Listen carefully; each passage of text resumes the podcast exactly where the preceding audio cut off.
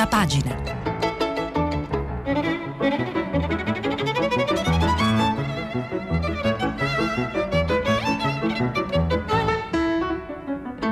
Questa settimana i giornali sono letti e commentati da Stefano Feltri, direttore del quotidiano Domani. Per intervenire telefonate al numero verde 800 050 333.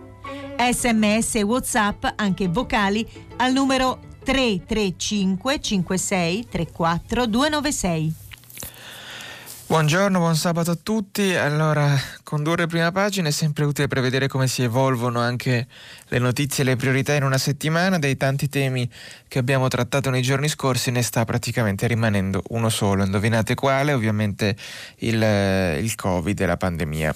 Eh, ieri mattina abbiamo iniziato dando la notizia che Trump, eh, il Presidente degli Stati Uniti, era positivo al coronavirus. Oggi la notizia è che Trump è stato ricoverato in ospedale.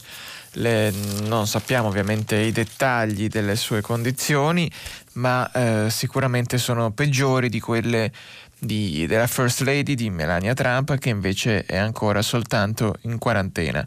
Sui giornali c'è già traccia di questo, online ovviamente eh, c'è di più, mm, ci sono degli aggiornamenti in cui eh, sappiamo da, che allo, Trump è all'ospedale militare Walter Reed e sta riposando e non ha bisogno di ossigeno supplementare, sta assumendo l'antivirale Redemsivir ed è in quarantena invece la First Lady con tosse e mal di testa.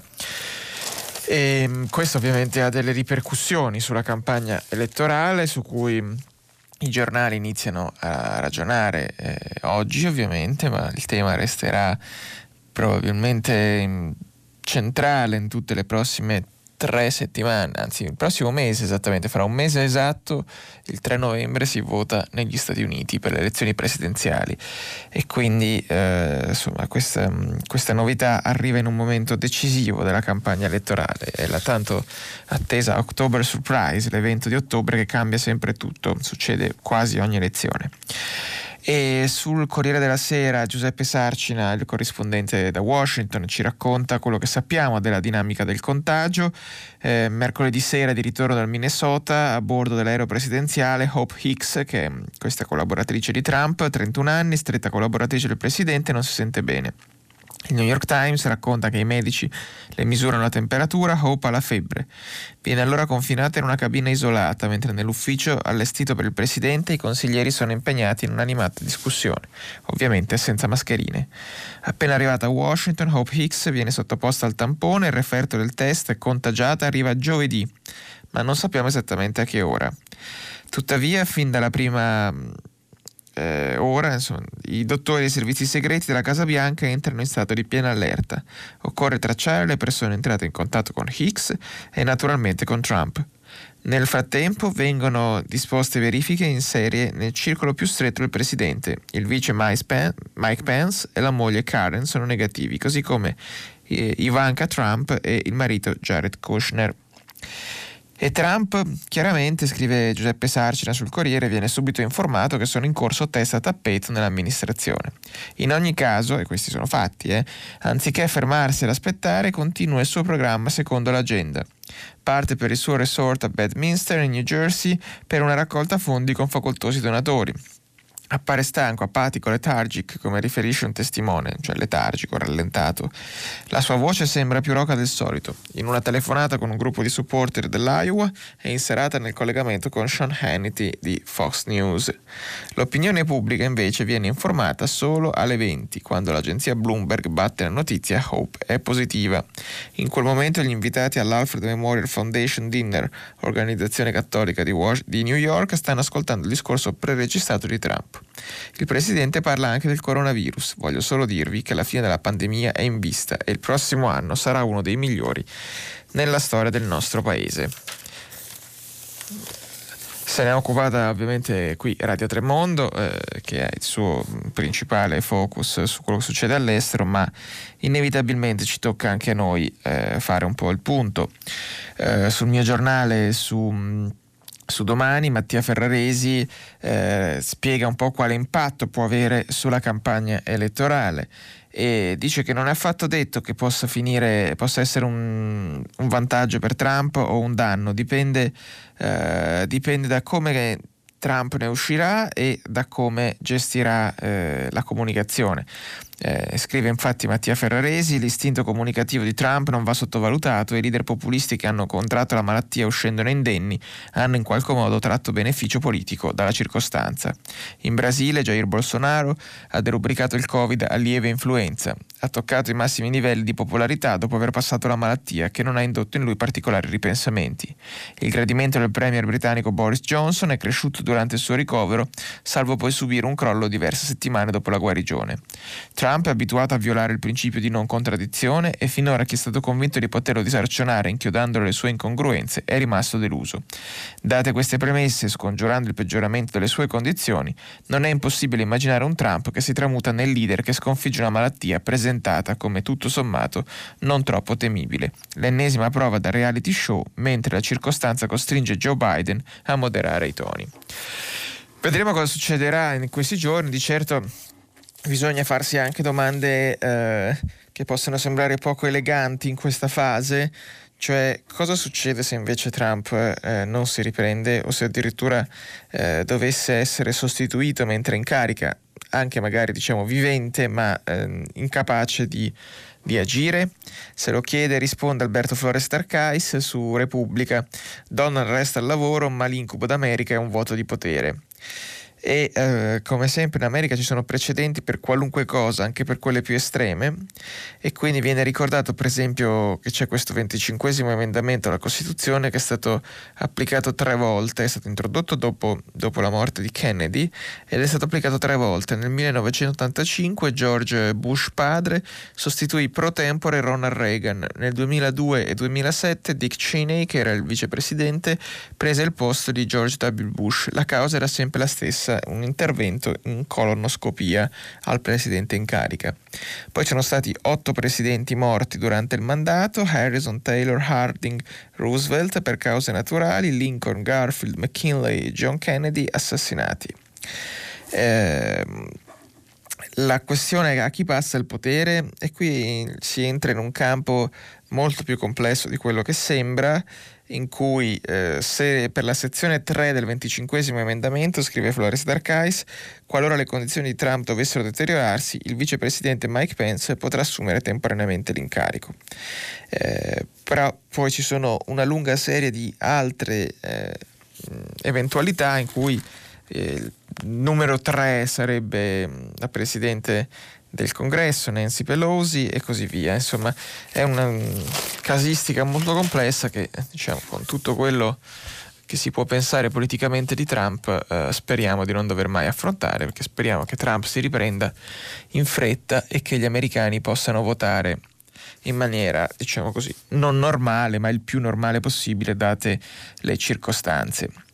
E veniamo allora all'Italia, dove ehm, continua a prendere spazio la discussione sul Covid con anche un po' di nuovo di eccessi così assertivi come era un po' in, in primavera in cui non si capisce poi mai esattamente quanto è grave la situazione perché sembra sempre più grave del giorno prima anche quando magari non è così evidente. Allora, altri 2500 contagi, l'indice sopra 1, rischio di rapido peggioramento, questo è il titolo del Corriere della Sera e l'Istituto Superiore di Sanità dice no all'allentamento delle misure e dei comportamenti individuali. Ieri 23 decessi, il bollettino settimanale oltre 900 nuovi focolai. Vi ricordo che questo indice superiore a 1 è ehm, sostanzialmente l'indice che calcola quanti sono i positivi, quanti sono i guariti, quanti sono i deceduti, quanti sono le persone potenzialmente eh, contagiose e se, praticamente se questo indice è superiore a 1 indica che si, eh, scusate, la pandemia si sta espandendo, quindi ogni persona ne contagia più di una, eh, se invece è inferiore a 1 indica che l'economia sta, eh, si sta contraendo, eh, scusate, eh, sono, stamattina è presto anche per me, che la pandemia si sta contraendo. Allora, quanto dobbiamo preoccuparci? La risposta è sempre parecchio, ovviamente, ma cerchiamo di dare un, una chiave di lettura. La prendiamo dal Corriere della Sera, un'intervista a Massimo Antonelli, che è il direttore dell'unità di anestesia e rianimazione del Policlinico Gemelli di Roma e nell'intervista Margherita De Bach dice questo, l'epidemia in Italia è sotto controllo anche se i numeri possono fare immaginare un imminente pericolo. C'è allerta non allarme, il sistema di ricerca dei casi è molto valido, i focolai vengono circoscritti in tempi rapidi, la rete diagnostica funziona. È su questo che bisogna ragionare, non sui dati giornalieri. Le terapie intensive stanno tenendo bene, chiede Margherita De Bach. Grazie al potenziamento della rete siamo passati da un rapporto di 12 letti ogni 100.000 abitanti a 14 letti, quindi da, da 5.800 a 8.000. Altri verranno aperti mettendoci in grado di sostenere l'urto attuale, specie con una salita della curva contenuta. Invece la curva non smette di salire, obietta la giornalista. Sì, ma è una crescita per ora sostenibile, lenta, graduale, contenuta. Le prossime due settimane saranno molto significative per valutare l'impatto di ulteriori contagi legati alla riapertura delle scuole e al ritorno in ufficio. Verificheremo la salita da qui a fine ottobre e avremo un quadro più preciso di cosa poterci aspettare in inverno questo diciamo eh, il, l'analisi tutto sommato eh, bilanciata e non allarmistica del professor Antonelli sul Corriere della Sera. Il governo, eh, dopo, aver, eh, dopo, che il Presidente del Consiglio Conte ha annunciato la proroga dello stato di emergenza, non si capisce bene su quali basi giuridiche, perché un'emergenza che dura per un anno per definizione non è un'emergenza, ma è una situazione ehm, permanente, una nuova normalità.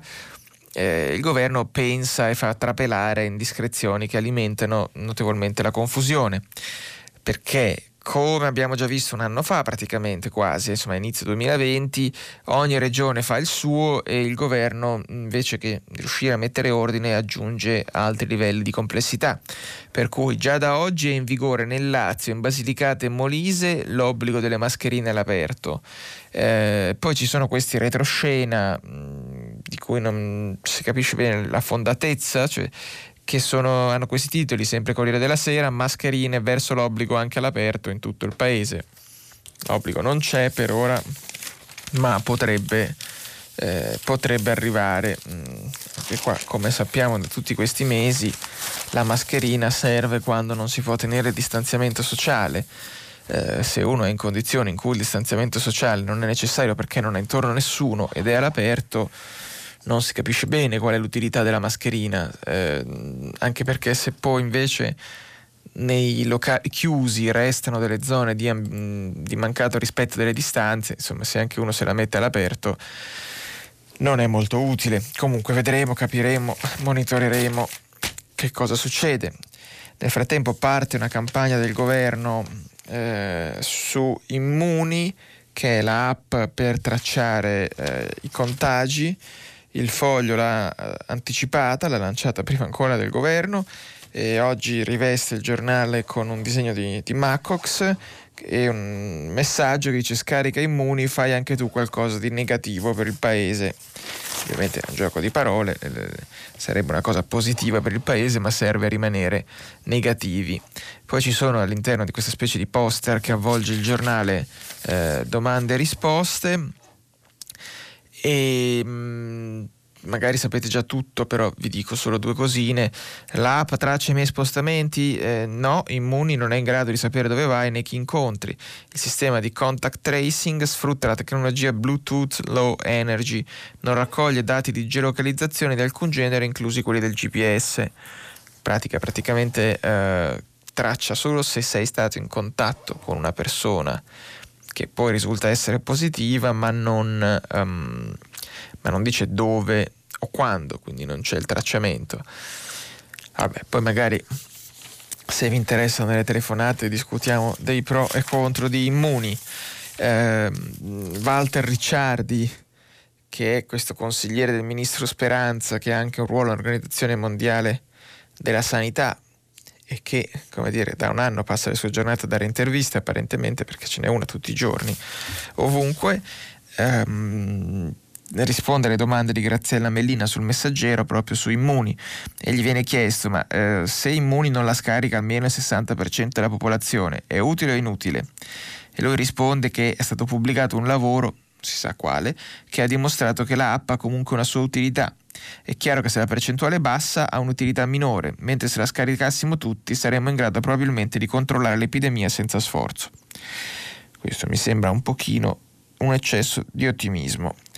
Ehm, prima si scarica meglio è, insomma, da tutta una serie di altri messaggi mh, mm, di incentivo a scaricare l'app Immuni. Eh, qui le vere questioni, ma se volete ne parliamo dopo, è che cosa succede dopo che uno riceve la notifica da Immuni di essere stato a contatto con un con una persona positiva, deve comunicarlo al datore di lavoro, commette una violazione se non lo fa, deve autoquarantenarsi, deve avere un tampone, ma se il tampone poi non si riesce ad avere, oppure se tutti avessero immuni ci fosse un'enorme domanda di tamponi, siamo in grado di gestirla, tutte cose che non ci vengono mai molto spiegate. Poi così, visto che il mondo è bello perché vario, ci sono anche questi articoli della verità.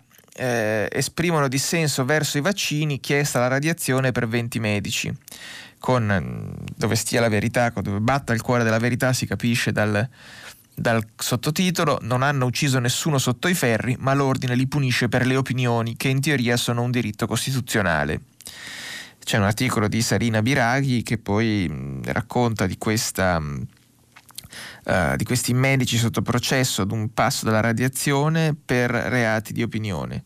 Si è svolta un paio di giorni fa la seconda delle udienze, la terza e ultima il 28 ottobre, del processo presso la CEPS, Commissione Centrale per gli esercenti le professioni, sanit- le professioni sanitarie.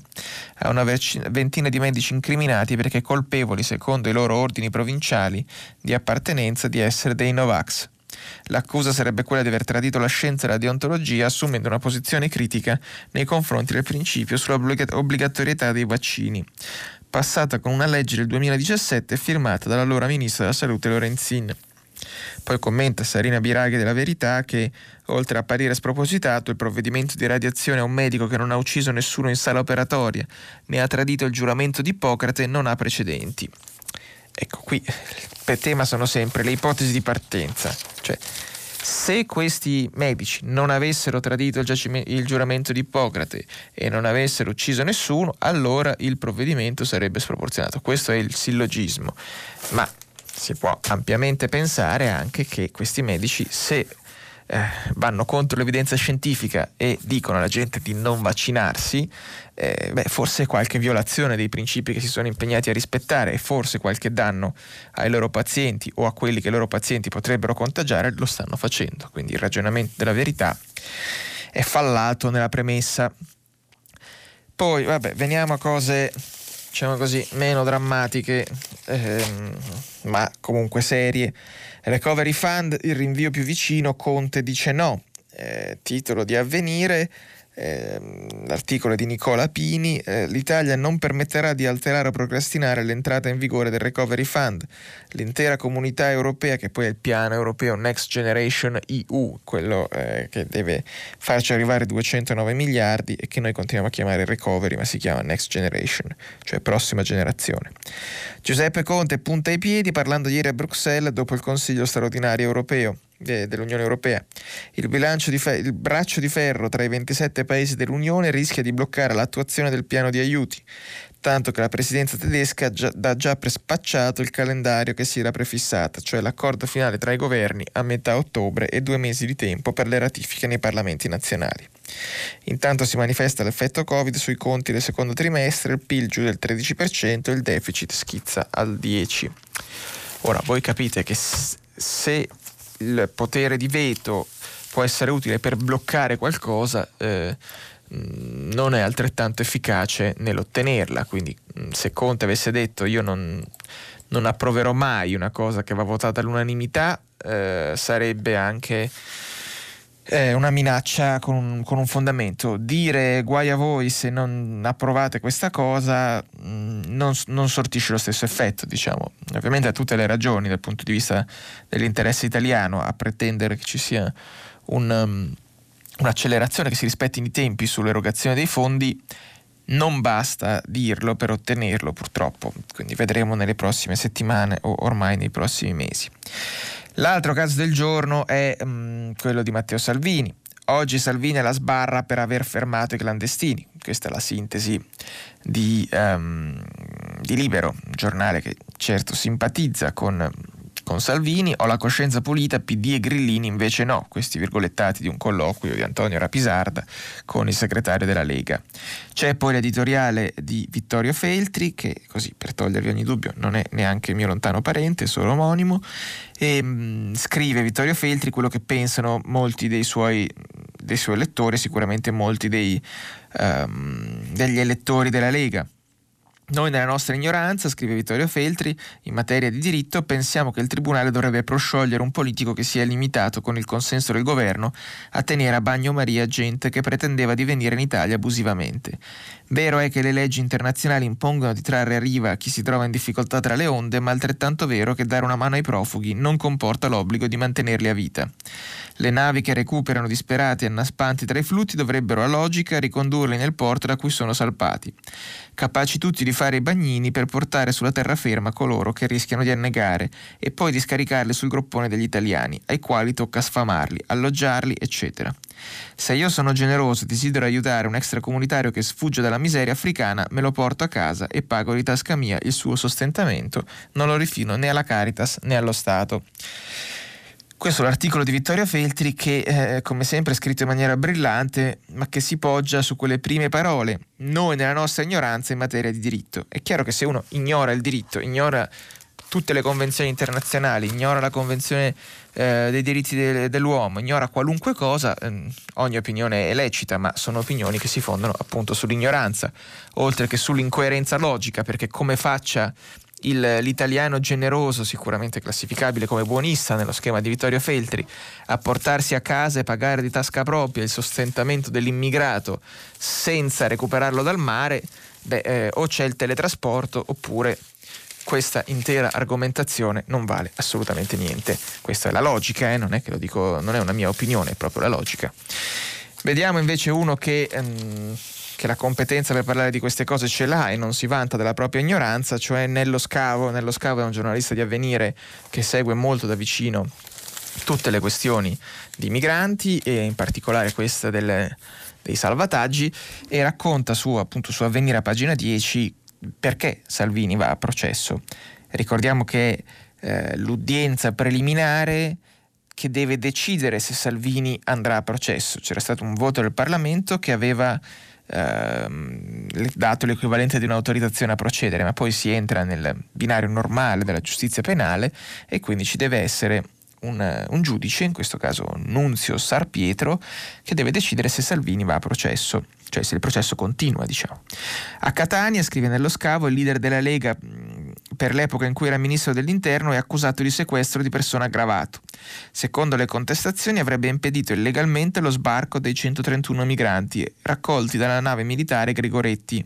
Questo è importante, nave militare, non è una nave delle ONG. Eh, dopo il soccorso avvenuto al largo delle coste siciliane. I fatti risalgono alla notte del 25 luglio 2019 quando un peschereccio aveva soccorso 50 migranti a bordo di un gommone, poi avvicinato da un, po- da un pattugliatore della finanza che ne recuperò altri 91. Chiaro fin qua, cioè sono nave militare, guardia di finanza, non eh, come chiamerebbe Vittorio Feltri Bagnini. Eh, in seguito arriverà anche la nave della Marina Militare Gregoretti, su cui i naufraghi vennero trasbordati. Nelle ore, nelle ore, successive vennero fatti sbarcare a piccoli gruppi di persone in difficoltà, una donna incinta e alcuni minori. Soltanto il 31 luglio arrivò il via libera allo sbarco per tutti gli altri, quindi dal 25 luglio al 31 luglio. Dietro una dichiarazione di disponibilità ad accoglierli da parte di diversi paesi europei e della CEI. Ritengo di aver difeso la mia patria, non era un mio diritto ma un mio dovere, aveva detto Salvini. Ma l'accusa contro di lui è anche quella di aver utilizzato i migranti come ostaggi in una trattativa con gli altri paesi UE, cioè dell'Unione Europea. Anche se il precedente della Diciotti, che era un'altra nave mh, mm, non delle ONG, eh, mi pare della Marina, anche questa, può, o della Guardia di Finanza, adesso dovrei controllare, può arrivare in soccorso dell'indagato. In quella circostanza, analoga alla vicenda Grigoretti, l'ex ministro venne infatti graziato dal Parlamento con motivazioni che il Tribunale dei Ministri di Catania dovrà ora considerare. Nell'udienza preliminare davanti al giudice Sarpietro, che dovrà decidere se andare a processo oppure archiviare, sarà possibile sia per la procura sia per la difesa chiedere attività istruttorie o depositare atti o memorie, nonché avanzare richieste di costituzione di parte civile delle parti lese. E, ma assai più controversa è la vicenda Open Arms, per la quale si attende la Procura di Palermo, forse già la settimana prossima, il calendario di un processo che non sarà per nulla facile. Proprio questo episodio, precedente alla Grigoretti, secondo gli investigatori, aveva galvanizzato l'ex ministro, a tal punto da ritenere di potersi ripetere nelle presunte violazioni delle leggi italiane, di quelle internazionali dei diritti umani. I reati contestati potrebbero pregiudicare la carriera politica di Salvini. Anche nel solo caso di rinvio a giudizio, infatti, potrebbe subentrare la legge Severino che vieta agli indagati di esercitare cariche pubbliche mentre Salvini, lo ricordiamo, è eh, senatore.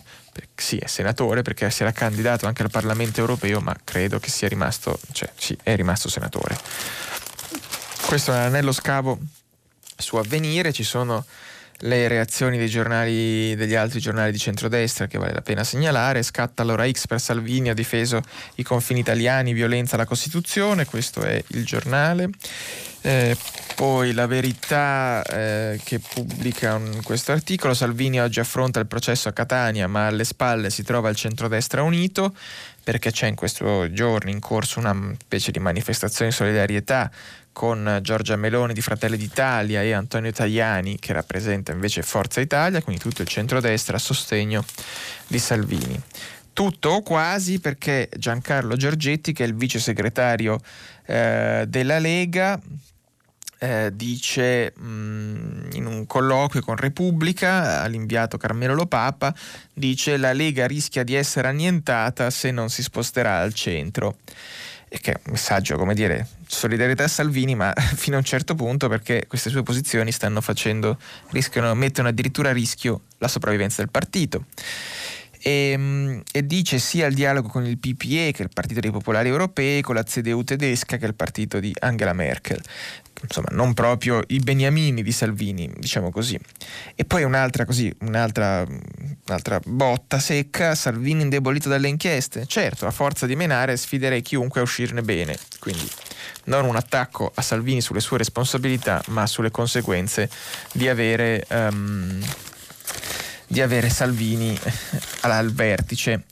Poi vi segnalo l'articolo che abbiamo scelto di mettere in prima pagina su domani, oggi, eh, cioè, mi rendo conto i giochi di parole si prestano, ma insomma sul numero di domani che trovate in edicola, mettiamo così. Eh, questo governo blocca le ONG in mare come Salvini, ma non lo dice. Questa è la denuncia della nave Mare Ionio, che è una nave mm, che ehm, risponde a Mediterranea Saving Humans, una piattaforma che è impegnata a sostenere azioni di monitoraggio e denuncia della situazione eh, nel, nel, Mediterraneo. Questa nave, ci racconta Daniela Preziosi su domani, sta cercando di partire per andare a fare salvataggi, ma viene costantemente eh, ostacolata da una giungla burocratica in cui praticamente il governo Conte 2 con la ministra De Micheli che in quanto titolare dei trasporti ha delle competenze sostanzialmente nega eh, la possibilità di partire anche se stanno continuando i naufragi. Quindi ehm, questa Daniela Preziosi su domani ci racconta che mentre si processa Salvini diciamo il metodo Salvini anche se non quello dei, dei, dei sequestri in mare ma il metodo Salvini di evitare i salvataggi continua a essere applicato. L'altro scontro, l'altro tema della settimana è quello degli scandali vaticani. Um, c'è una storia potenzialmente esplosiva che comincia a circolare sui giornali, ma senza dettagli per ora, e lo prendiamo dal titolo di Fiorenza Sarzanini sul Corriere della Sera, che riprende una notizia da lei stessa pubblicata ieri, ma ancora diciamo un po' vaga nei suoi dettagli, che è questa: bonifici di Becciu agli accusatori nel processo per pedofilia a Pell. L'ipotesi dell'indagine vaticana è il denaro inviato in Australia per danneggiare il rivale. Ora vi ricordo i, per- i personaggi e interpreti. Um, Becciu, cioè Monsignor Angelo Becciu, è il cardinale che, viene, che, è stato, che, è stato, praticamente deposto dal Papa pochi giorni fa per un, una serie di scandali finanziari. Eh, si, c'è l'ipotesi nelle indagini ancora in corso che un bonifico da 700.000 euro inviato in Australia potrebbe essere servito a pagare dei, delle persone per accusare un altro cardinale, Pell, che era un altro dei collaboratori più stretti di Francesco, di pedofilia. Poi Pell è stato condannato nel dicembre 2018, chiuso in carcere e poi completamente diciamo, scagionato. Eh, adesso appunto adesso, ha subito fatto un comunicato di felicitazioni quando Becciu è stato silurato da Papa Francesco. Quindi adesso il sospetto su cui si indaga è che ehm, appunto soldi da, gestiti da Becciu siano serviti a pagare gli accusatori del suo rivale Pell. Poi in realtà se si legge Fabio Marchese Ragona, che è il vaticanista che scrive sul giornale, que, nonostante il titolo molto netto, quei bonifici in Australia, gli accusatori di Pell, un'altra ombra su Becciu, poi il pezzo non è così definitivo, nel senso che si dice che una parte di quei soldi, quei 350.000 euro, sarebbe stata versata a un testimone che in quel periodo si era già mm, costituito il castello di accuse contro Pell. Era l'aprile del 2017 e aveva stipulato un mutuo per l'acquisto di una casa. E sì, però non si capisce, cioè, insomma, dice che dalle carte che il giornale ha visto, uno degli accusatori del porporato aveva acceso presso una banca locale un prestito da 470 mila dollari australiani, l'equivalente allora di circa 350 mila euro per acquistare insieme alla casa un appartamento.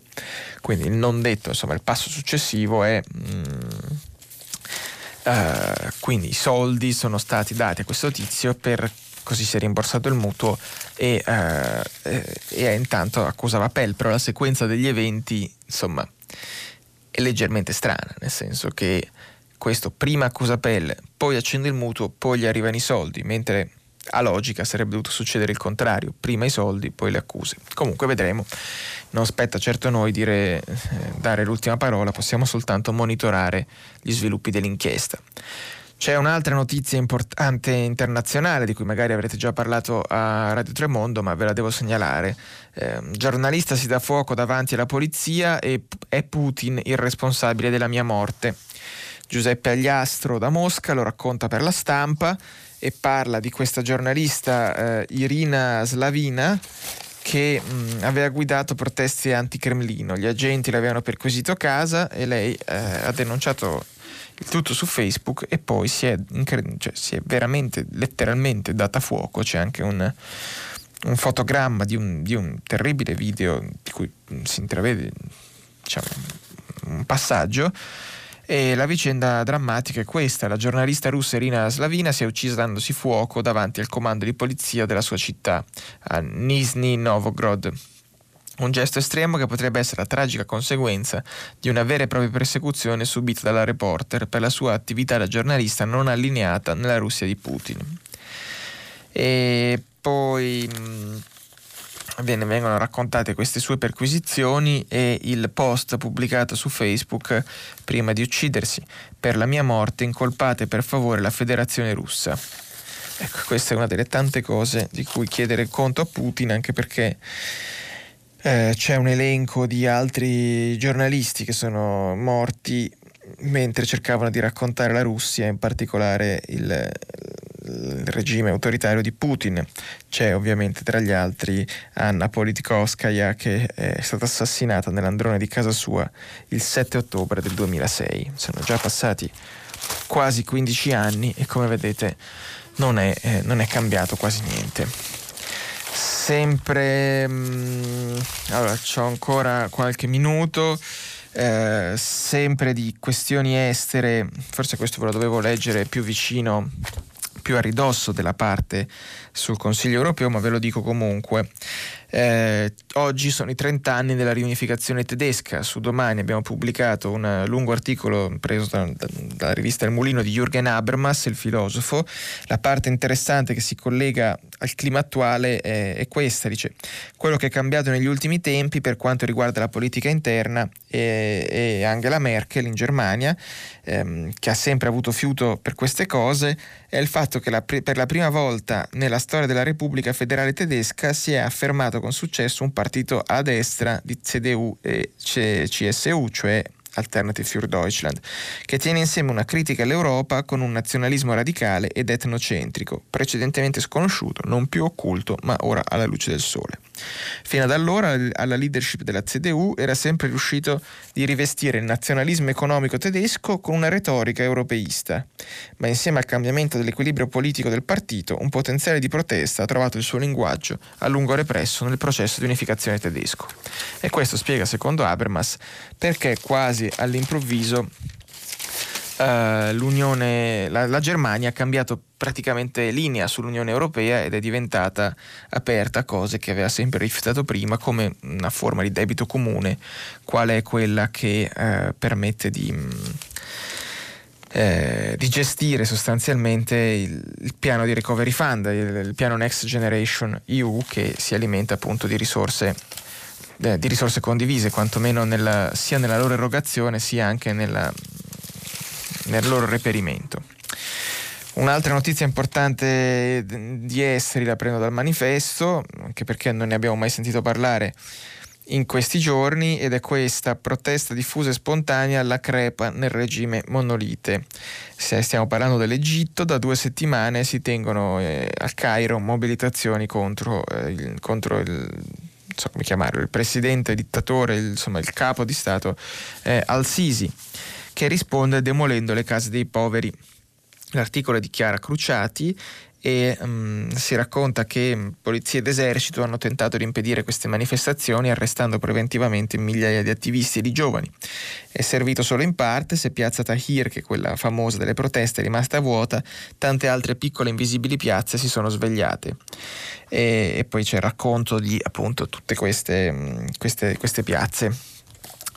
Ora vorrei passare a una cosa, visto che abbiamo ancora qualche minuto, poi ovviamente mi sono perso un pezzo delle cose che vi volevo dire, ma eh, parto da quella che ho qui.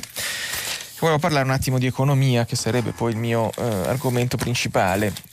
Per parlarne eh, ci siamo, diciamo, ora che c'è maltempo, si attendono anche nubifragi e altre cose per questo weekend, ci siamo già dimenticati che fino a poco tempo fa eh, eravamo in estate.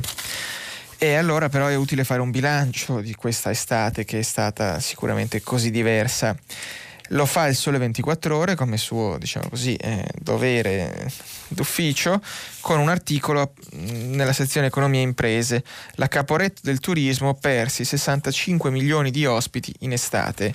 Questo l'avevamo un po' intuito tutti, chi di noi aveva un po' girato e anche chi è rimasto a casa. La situazione è questa, lo racconta Enrico Netti sul Sole 24 Ore.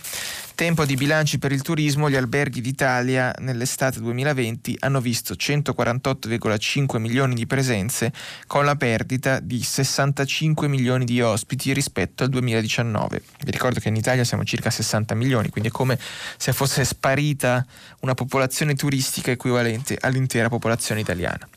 Un crollo a due cifre di clienti per not- e pernottamenti, ma nel caso dei 5 Stelle si arriva all'80% e più. I bar e i ristoranti del primo semestre hanno perso 19 miliardi di ricavi e a fine anno il loro conto segnerà un rosso di oltre 24 miliardi.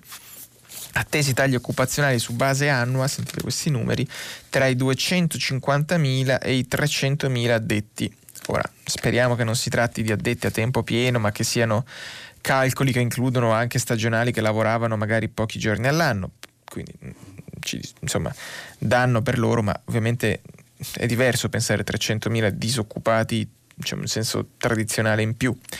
Eh, KO anche lo shopping, terza voce di spesa per i turisti stranieri dopo alloggio e ristorazione.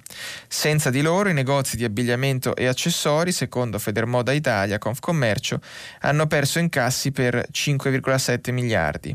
Altri 3 miliardi li hanno persi i gestori degli stabilimenti balneari. Nemmeno il turismo open air riesce a salvarsi, ha visto svanire circa 3,5 milioni di arrivi, pari a 23 milioni di pernottamenti. Eh, questa è una situazione che viene in parte mitigata dal fatto che Federalberghi, la Federazione del Turismo, ha, um, ha, chiesto al governo il varo di mini bond a scadenza 25 anni per superare alle aziende sane la tempesta. Inoltre Cassa Depositi e Prestiti ha varato il Fondo Nazionale del Turismo che um, ha una dote di 2 miliardi e acquisterà e rinnoverà um, hotel iconici a 5 stelle affidando a terzi la gestione alberghiera. Ecco, ovviamente non è così sufficiente salvare soltanto gli hotel a 5 stelle. Quali sono le conseguenze di tutto questo? Eh, beh, sono potenzialmente molto problematiche perché, eh, qui cito il titolo di un articolo che abbiamo messo su domani oggi de, del, dell'economista Alessandro Penati e Alessandro Penati ci ricorda che ci sono imprese zombie, quindi imprese anche forse nel settore turistico, che eh, rimangono vive perché è tutto un po' congelato e perché vengono finanziate da banche che a loro volta rischiano di risultare banche zombie, cioè banche che mm, stanno in piedi sì e no. Eh, quindi questo è un, un rischio molto serio per, ehm, è un rischio molto serio per l'intero settore. Poi vi segnalo per chiudere in questi ultimi minuti un evento che è stato ieri sia mm, come dire, sia un evento fisico sia un prodotto giornalistico, quindi rientra nel perimetro di prima pagina. Eh, Repubblica ha lanciato un, un, supplemento che si chiama Green and Blue, eh, la grande alleanza verde. Sul, um, sull'ambiente e l'energia, ieri è stato presentato tra gli altri eh, addirittura con gli auguri del Papa, quindi insomma è un evento, ci sono tante cose, volevo segnalarvene eh, una in particolare che è questa qui. Vabbè, c'è una lunga parte sulla crisi del petrolio e c'è anche un articolo di Gunther Pauli che è il discusso consigliere di um, che è stato consigliere di Palazzo Chigi. E eh, ecco, questa era la notizia che volevo segnalarvi. Se ne è parlato tanto nei mesi scorsi, ehm, ma questi dati fanno sempre impressione. Pianeta Plastica sono due pagine eh, e il dato impressionante è questo: nell'Atlantico, quindi nell'Oceano Atlantico, c'è una quantità di materiale di plastica 10 volte superiore a quella prevista e gli, eh, secondo alcune stime degli scienziati nel 2050 peserà più dei pesci che ci vivono. Questi sono, eh, ci sono questi numeri, mm, 10 milioni eh, di tonnellate è la media attuale di tonnellate con cui stiamo inquinando gli oceani ogni anno, come se nel mondo venisse scaricato un camion carico di plastica ogni minuto. Ecco, questo è un numero abbastanza impressionante anche perché quella plastica poi non sparisce e ehm, l'80% è la percentuale di materie plastiche rispetto al totale di detriti presenti negli oceani. Soltanto nel 2021 entrerà in vigore il divieto di plastica monouso in Europa. E sapete, questo è un dato che forse avete già sentito, ma che ve lo ricordo perché fa sempre il suo effetto, sapete quanti anni impiega una bottiglietta di plastica a degradarsi nell'ambiente? 450. Quindi tutto quello che sta entrando in circolo eh, adesso è destinato a rimanerci ancora parecchio. Ci sono altri numeri interessanti in questo, mm, in questo inserto di Repubblica che, eh, che, ha anche tanta pubblicità qua e là, inclusa quella dell'Eni, che è un'azienda che sta eh, con alterni risultati cercando di passare dal petrolio alle energie mh, mm, verdi o grigie, insomma, o blu, ci sono tutte queste sfumature di colore. Allora, noi adesso eh, ci fermiamo qui perché dobbiamo dare la pausa, poi dopo ci risentiamo per il filo diretto, vedo che stanno arrivando tantissimi sms sulla vicenda, soprattutto sull'utilizzo di immuni, quindi niente, adesso cerchiamo di rispondere eh, alle domande, se volete farcele in diretta chiamate e, e ne parliamo tutti insieme, ci sentiamo tra poco. Bene, rieccoci, stanno arrivando tanti messaggi, vorrei ne leggo uno mh, mm, così, solo a titolo esemplificativo. Ho sempre saputo che non ci fosse libertà di, opin- di, opinione e di non fare, non so cosa voglia dire. Non ho mai fatto vaccini e ho passato tutte le malattie infetti- infettive da piccolina e sono ancora viva. E, di- e dico viva la libertà di decidere, di potersi scegliere, ma questa libertà è stramorta. Avrei voluto un paese dove si potesse scegliere, ci scrive Bruna da Merano, credo. Ecco, questi sono argomenti così legittimi una chiacchiera al bar, ma non possono improntare le politiche pubbliche perché la libertà di scegliere in materia, per esempio, di vaccini, ma come stiamo vedendo anche di coronavirus, non significa eh, avere conseguenze, decidere del proprio destino del proprio corpo, ma significa infliggere danni e pericoli agli altri, soprattutto alle categorie più fragili. E quindi lo Stato può, eh, forse anche deve, nell'ambito delle sue responsabilità, limitare questa libertà in nome del, del tutelare una libertà maggiore. Quindi la signora Bruna eh, deve vaccinarsi quando il vaccino è deciso che sia obbligatorio e deve mettersi la mascherina quando, eh, quando, viene deciso che questo è necessario. Mi dispiace per limitare la sua libertà, ma questo serve per tutelare un bene maggiore che è la salute e la sopravvivenza di tante altre persone. E questa è la ragione, rispondo ad altri eh, ascoltatori che scrivono indignati, per cui io ritengo che sia più che legittimo sanzionare disciplinarmente medici che eh, violano i principi che si sono impegnati ad applicare, eh, diciamo predicando o attuando comportamenti no vax, come abbiamo letto in quell'articolo della verità prima. Sentiamo una telefonata, pronto? Sì, pronto, buongiorno. Buongiorno. Eh, mi chiamo Carlo, chiamo da Roma. E noi qui nel, nel Lazio da oggi abbiamo l'obbligo delle mascherine all'aperto eh, a prescindere dal numero delle persone e dalla distanza tra di loro.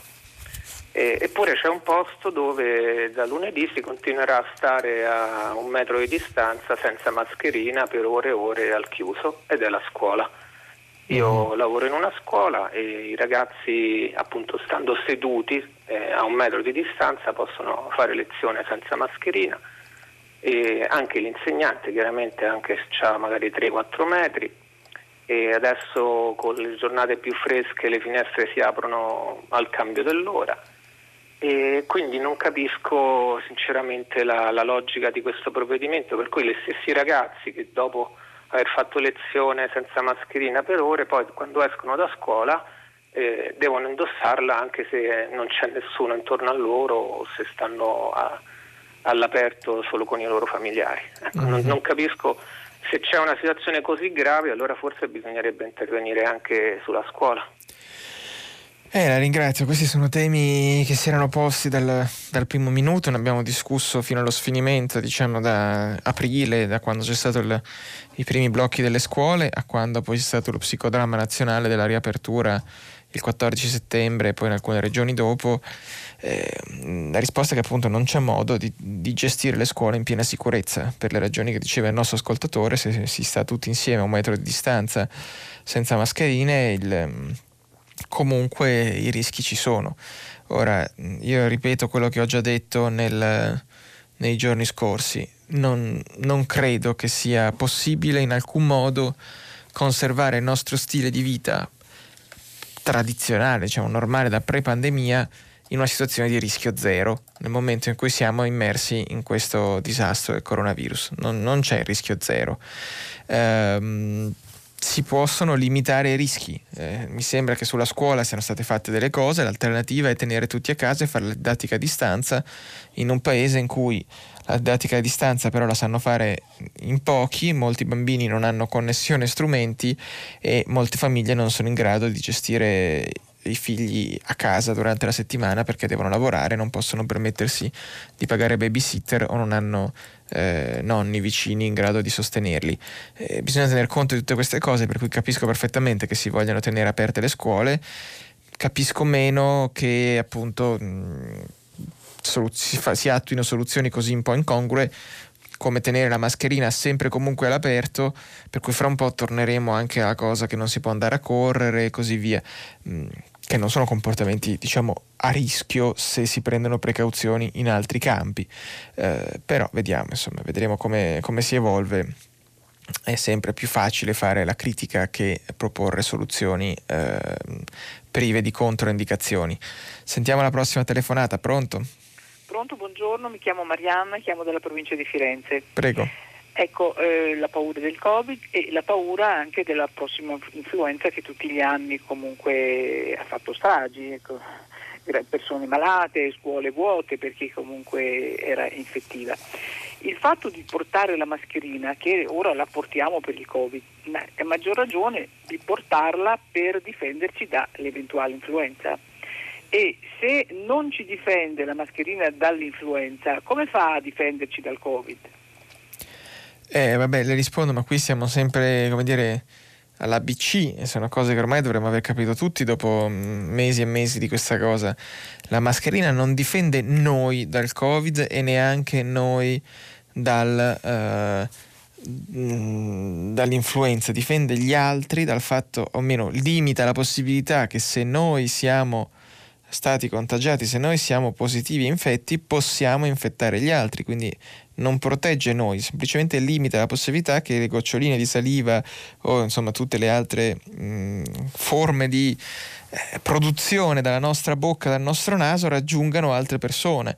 Questo è un modo per ridurre il rischio, quello quando dico che non si può avere il rischio zero, questo è un tipo di comportamento che con un piccolo sacrificio individuale riduce la probabilità che il contagio si diffonda, non lo azzera, non ci protegge, poi sapete che si possono spendere ore a discutere le differenze tra le mascherine chirurgiche di stoffa, FF, come si chiamano, quelle che invece servono anche a proteggere chi le indossa e così via comunque siamo all'ottavo, nono mese di pandemia, lo diciamo per la milionesima volta, ci dobbiamo mettere la mascherina per non infettare gli altri. Questo non significa che noi siamo protetti, ma significa che noi riduciamo il rischio di diffondere il contagio.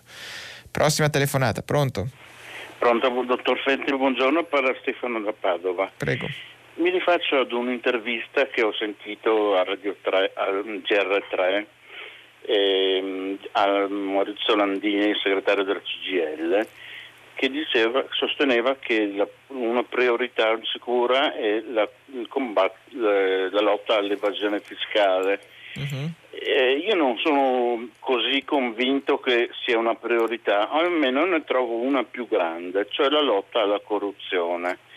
Perché se è vero che l'evasione è un vero male, il, la corruzione è un delitto, un crimine e quindi ha un altro peso. E eh, con la mh, mm, massa di quattrini che arriveranno dall'Europa per uh, il uh, Next Generation eh, c'è il rischio che con le deroghe che sono diventate di moda alle normative dell'autorità nazionale anticorruzione eh, si combinino dei veri pasticci eh, mm-hmm. per sveltire le cose. Sembra che la fretta sia diventata imperante.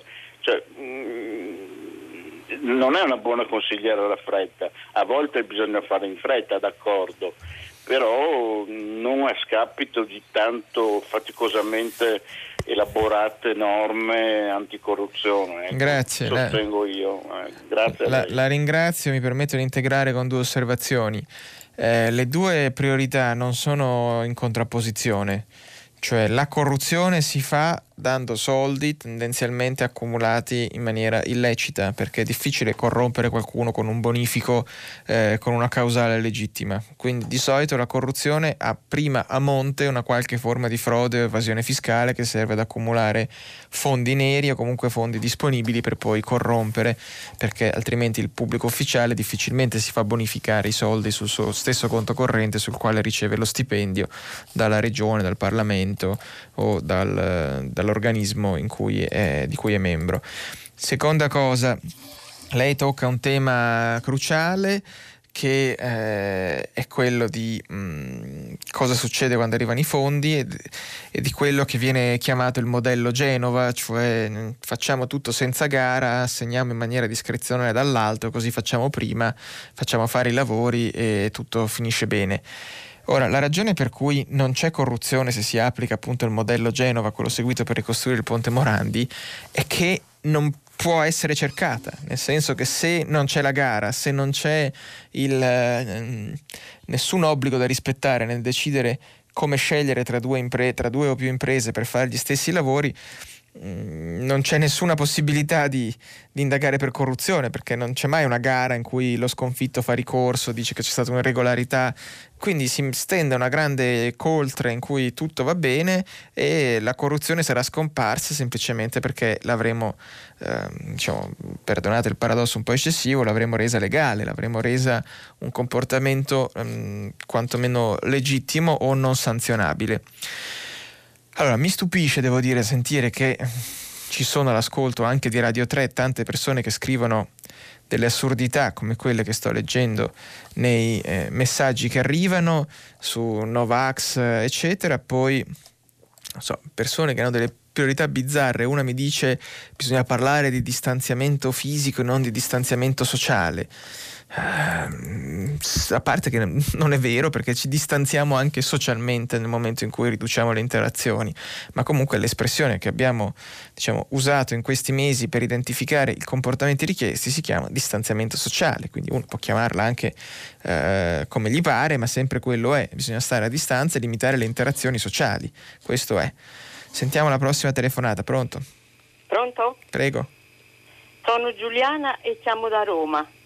Sì. Senta, eh, volevo esporre un mio pensiero circa eh, diciamo, eh, la situazione paradossale a cui si va incontro nel momento in cui eh, si vuole, si tenta di sottoporsi al tampone drive-in. Le spiego brevemente. Mm-hmm. Io sono una nonna e, e, ho due nipotine che non posso accudire perché sono eh, diciamo, nell'età fragile eh, di, quest- di questa storia eh, eh, la mamma di queste nipotine si, è, si voleva, voleva sottoporsi ad un tampone volontariamente perché aveva dei sintomi particolari e quindi non è andata neanche a lavorare.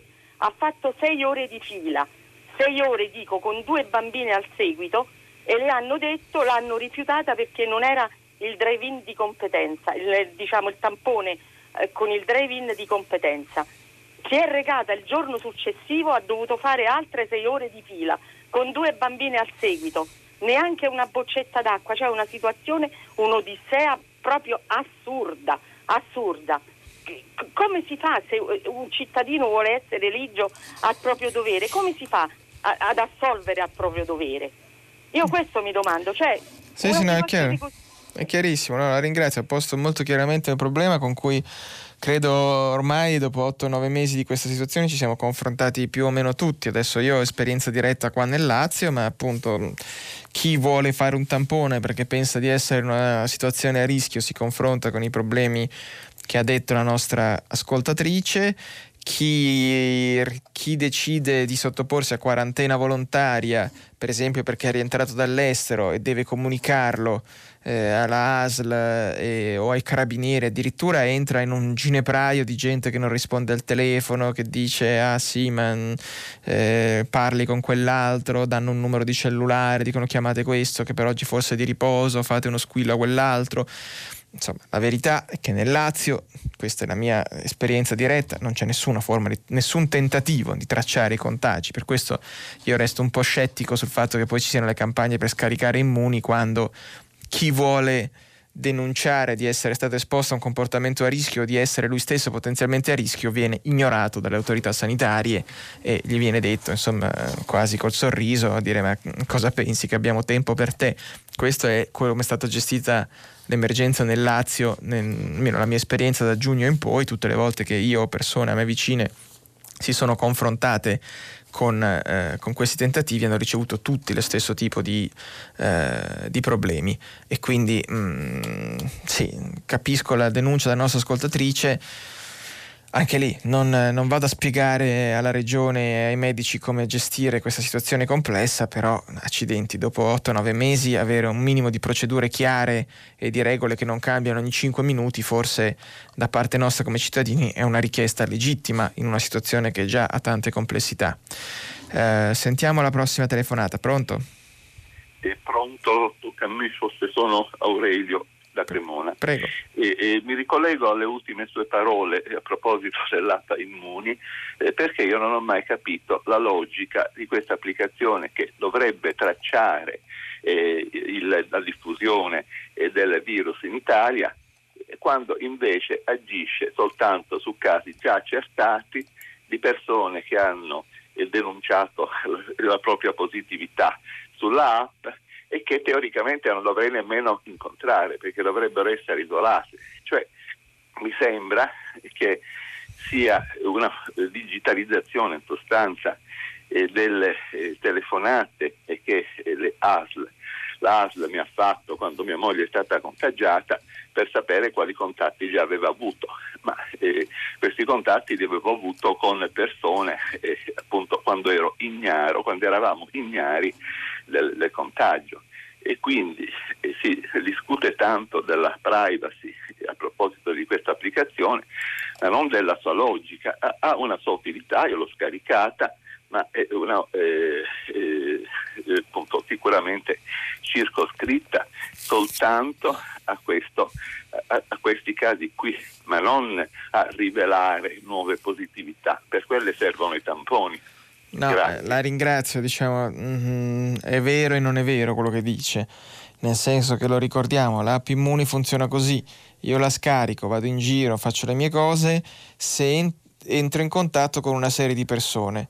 Diciamo che una di queste persone scopre eh, di avere il Covid perché ha i sintomi o perché per qualche ragione fa un tampone e risulta positivo.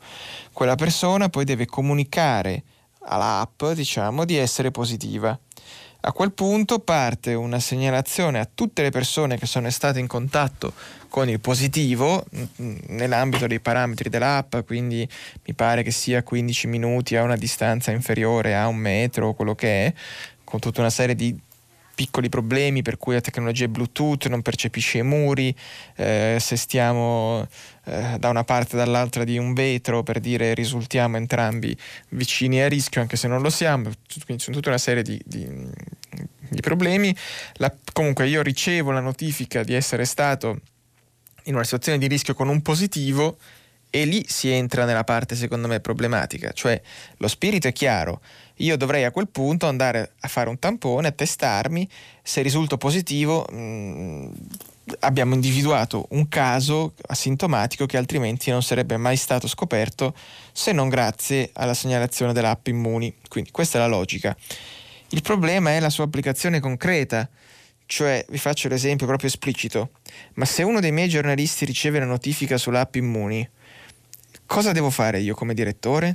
Devo mettere in smart working l'intero ufficio perché siamo stati a contatto, questa persona deve eh, autoquarantenarsi, fare il tampone e poi io prendo precauzioni solo dopo che ho la certezza che sia stata positiva e se questa persona non me lo dice, eh, io come diciamo capo sono responsabile della salute degli altri o no?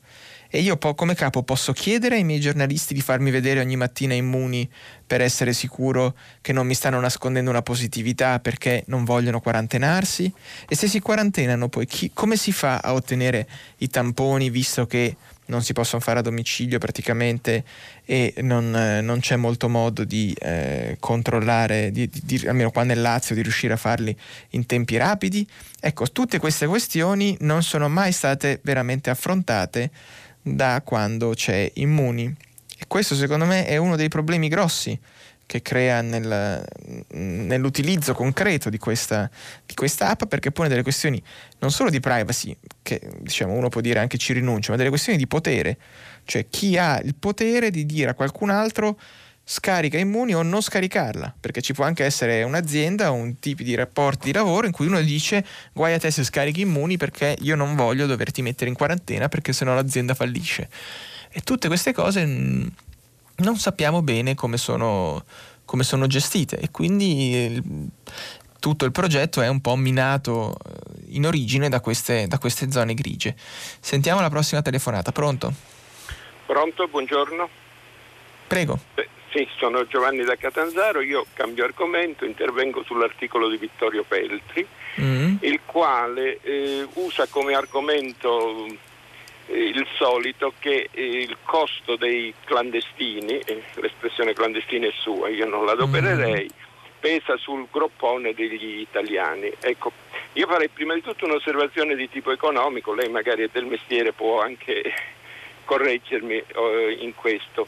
In effetti la spesa per i clandestini, che poi non è così alta come viene raccontato, eh, giova soprattutto agli italiani, quelli che preparano e vendono i pasti per loro, coloro che li alloggiano e quindi ne ricavano un, un canone di locazione, i mediatori culturali, coloro che li assistono.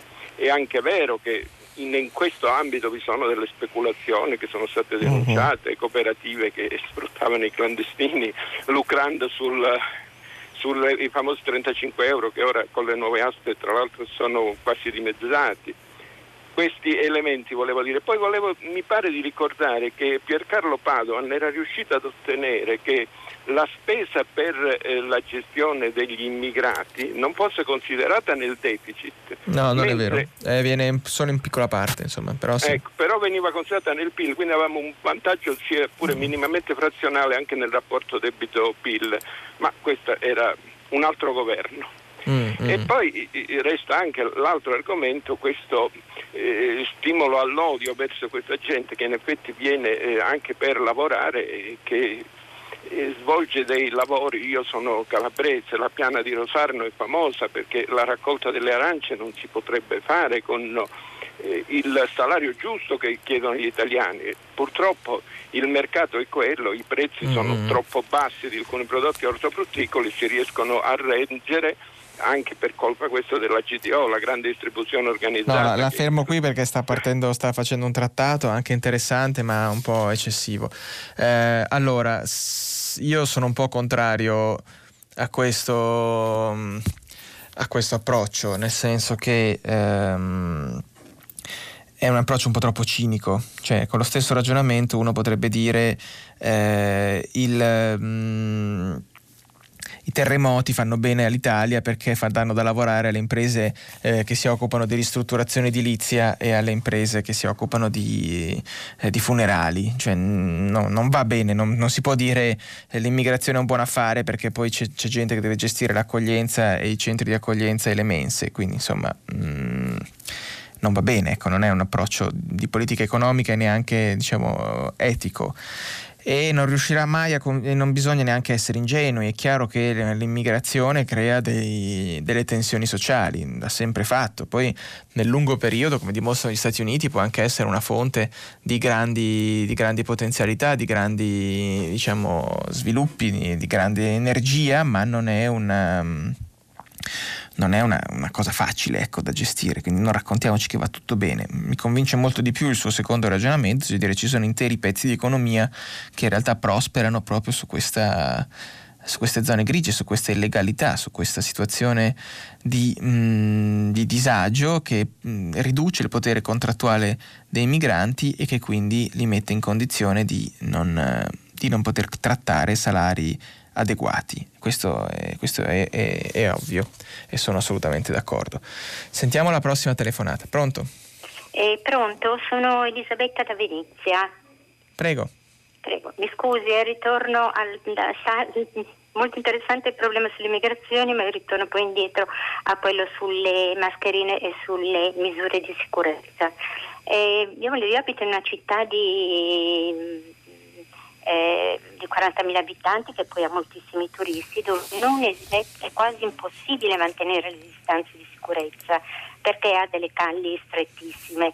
E a parte questo sono, ho girato per diverse città e in queste diverse città italiane comunque il problema è sempre questo, la gente non le mette volentieri perché comunque la l'indicazione, anche se si ripete continuamente che le uniche cose che possono servire sono la mascherina, le, il lavaggio delle mani, la distanza di sicurezza, se non c'è uno che controlla quello che si fa, la gente non lo fa volentieri. I ragazzi giovani si mettono nei bar, e io, una, io ho 66 anni, vado in un bar, dopo 10 minuti mi trovo in mezzo a un assembramento di giovani che non si preoccupano e se lei li richiama non, non, non gli interessa perché sono all'aria aperta, perché, perché sono sempre state date indicazioni non chiare.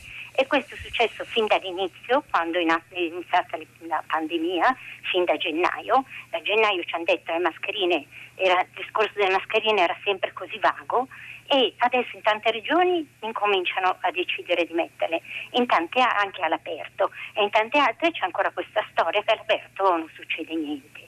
Ma non, è, ma non, in tutte le città. Noi lo spazio per dire all'aperto non succede niente non ce l'abbiamo. E questo succede in moltissime altre città. Torno da Trieste, Trieste è un'altra città un po' negazionista, siccome non hanno avuto casi loro non, si, non hanno problemi, ha capito?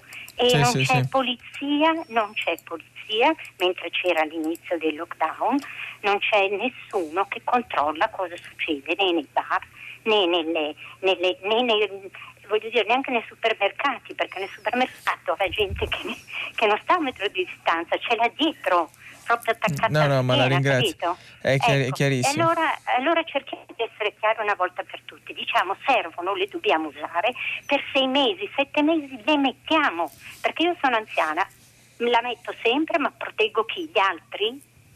Mm-hmm. Oh.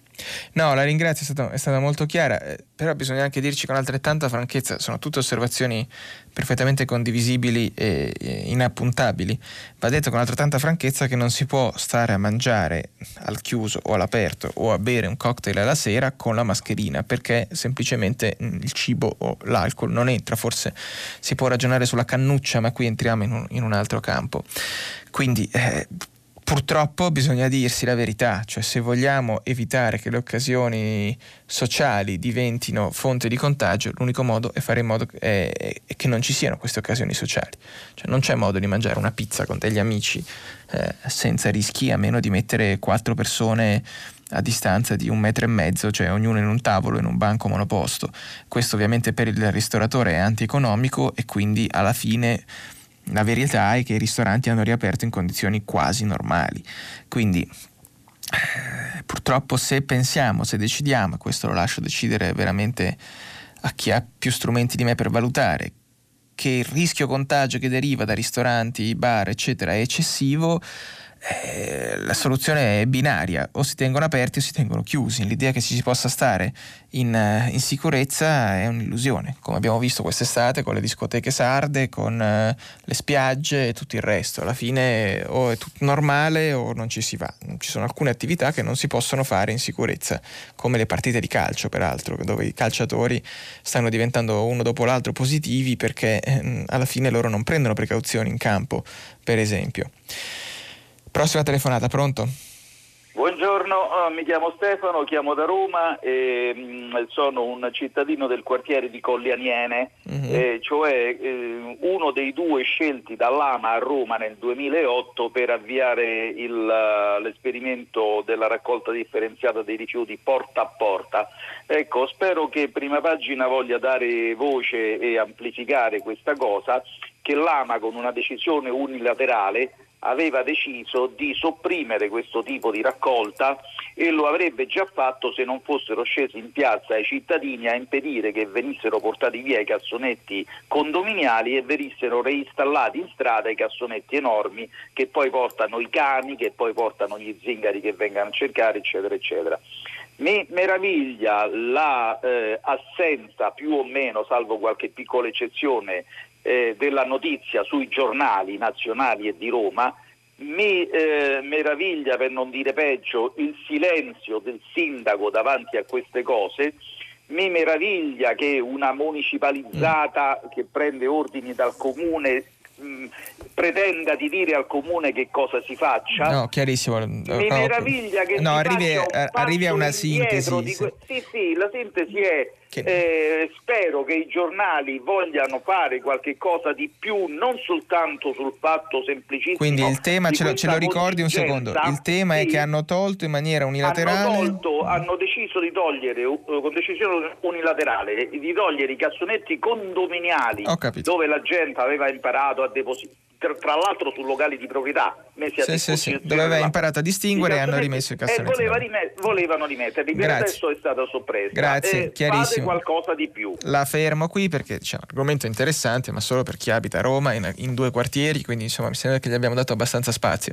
È sicuramente eh, un tema quando si fanno le mh, mm, grandi invettive sul problema dei rifiuti a Roma, le discariche, i gabbiani e le montagne di spazzatura, ecco, il nostro ascoltatore ci ricorda che ci sono delle cose molto concrete che si possono fare che non, addirittura vengono fatte e poi si torna indietro. Non ho gli elementi per spiegare come mai l'AMA ha preso questa decisione, mm, certo non è un bel segnale. Prossima telefonata, pronto?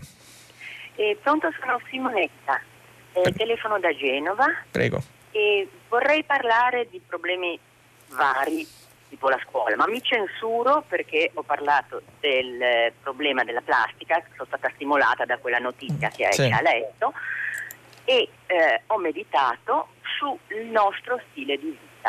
Non ci sono mamme, nonne e ragazzini che non comprano le magliette piene di paillette per le femmine, vabbè, per i maschi per fortuna non servono tanto, ma ci, ci sono no, delle mattine ognuno ha i suoi gusti, no, prego. Allora, non è questione di gusti, ma la stessa di che cosa sono fatte le paillette? Di cosa sono fatti gli ori, gli ertolini che stanno sulle magliette? Di tutti i bambini d'Italia, mm. del mondo forse, sono di plastica. Serve a qualche cosa? No, basterebbe un ricamino di cotone fatto a macchina dal cinese che costa poco uguale. Il problema è lo stile di vita. Noi ci obbligheranno fra due anni a non usare le bottigliette e mi va bene, ma bisognerebbe anche che avessimo il cervello di scegliere nei nostri gesti quotidiani gli atti da fare e gli atti da non fare. Basta. Grazie, la ringrazio. Uh, sì, ovviamente eh, la nostra ascoltatrice coglie un punto, non ho idea dell'impatto globale delle magliette decorate con paillette, ma sicuramente non sarà zero. Ehm, però vorrei anche qui mm, fare un invito a ragionare sulla complessità. I piccoli gesti, eh, i piccoli gesti non, eh, non salvano il pianeta, nonostante quello che ci siamo raccontati in questi anni non, non, funziona così. Se guardate i dati sull'inquinamento e su da dove arriva la plastica, ma anche soprattutto le emissioni di anidride carbonica, vedete che tutto sommato l'Occidente si è relativamente stabilizzato ne, negli ultimi decenni, mentre il grosso del nuovo inquinamento arriva dai paesi in via di sviluppo e dalla Cina in particolare. Quindi l'approccio del eh, comportiamoci tutti un pochino meglio e le cose eh, andranno bene non è più attuale, non, non va più bene. E quindi, mh, mm, e quindi bisogna avere un'ambizione maggiore. È un po' il passaggio dal, dal vecchio ambientalismo, eh, da quelli no, che si facevano una doccia una volta a settimana per risparmiare l'acqua, a Greta, che va, eh, Greta Thunberg che va all'ONU e dice ai potenti della Terra datevi una regolata e mettetevi d'accordo perché da soli non ce la facciamo. Sentiamo la prossima telefonata, pronto? E dottor Felti, buongiorno, sono Stefano, telefono da Scandice in provincia di Firenze. Sì. Dunque oggi Papa Francesco firmerà la sua nuova enciclica dal nome Fratre Somnes, denominata Fratre Somnes, fratelli e sorelle tutte, sull'amicizia solidale, sociale. Dunque mh, Già il nome c'è stato un po' di polemica della denominazione perché si fa riferimento solo al mondo maschile, ma io non voglio entrare in questo. Volevo fare riferimento invece con lei, che è un economista, al messaggio che il Papa stesso inviò un mese fa circa a, a Cernobbio per il, per il, meeting dei banchieri e manager. E, parlando dei soliti temi cari alla dottrina sociale della Chiesa, in particolare al pontificato di Francesco sulla riconversione ecologica dell'economia, sul fatto che non si debba sacrificare la dignità dell'uomo agli idoli della finanza, abbandonare paradigmi tecnocratici, tecnocratici e l'indispensabile necessità di formare e sostenere nuove generazioni di economisti e imprenditori. La, dom- la domanda che le farei volentieri è questa, sono due. Una forse mi risponderebbe meglio il suo celebre collaboratore Alberto Melloni, ma insomma mm. prova a porgliela a lei, che è questa. Dunque, mh, mm, durante i sette anni di pontificato di Francesco viene la sensazione che non sia stata messa in atto le necessarie riforme per evitare diciamo così, impedire gli scandali finanziari che ogni tanto vengono fuori e di cui anche in queste settimane, eh, queste settimane a cui abbiamo assistito. Mm, come dire, non è che forse eh, questa mancanza di concretezza reale poi rischia di vanificare i messaggi pur alti e belli che vengono dal, dal Papa. Mm. La seconda domanda... Fulminea perché dobbiamo chiudere?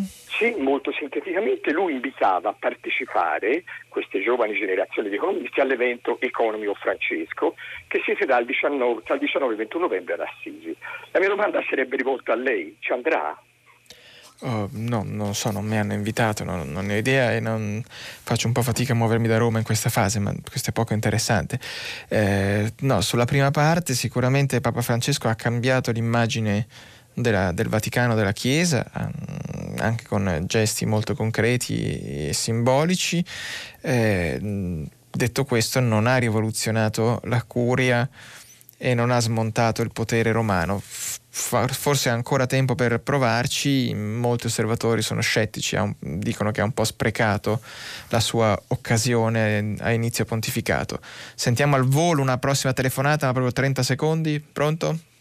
Eh, buongiorno, sì, io volevo puntualizzare che è vero che i piccoli gesti non possono salvare il pianeta perché occorre interventi più importanti, però è vero che possono contribuire, sono necessari rispetto alla raccolta differenziata sa che avevate accennato prima, ma insomma eh, servono per contribuire a creare una mentalità più attenta rispetto al, a questo argomento. Assolutamente ecco, d'accordo. Grazie, è stata fulminea ma fondamentale, sono assolutamente d'accordo, non, prima ho fatto solo metà del ragionamento, lei ha fatto bene a fare l'altra metà, cioè i grandi cambiamenti, cioè i cambiamenti di priorità da parte dei, eh, dei governi avvengono soltanto se cambia la mentalità dei cittadini. Ed è difficile cambiare la modalità dei cittadini se questo cambiamento di approccio non passa anche per un'applicazione concreta, cioè è difficile andare a eh, pensare che ci sia il consenso per esempio per un grande partito verde anche in Italia se tutti noi nella nostra vita quotidiana non cerchiamo di applicare quei principi di mh, sostenibilità che poi vorremmo vedere applicati a livello globale. Quindi eh, sono due discorsi che si tengono insieme. Il cambiamento dei comportamenti individuali non basta da solo a diciamo, rendere sostenibile il pianeta, ma è necessario per produrre il consenso per le politiche globali che invece eh, permettono di raggiungere questo obiettivo. Abbiamo finito anche per oggi, buon sabato a tutti, la linea adesso passa al GR3, noi ci sentiamo domani mattina.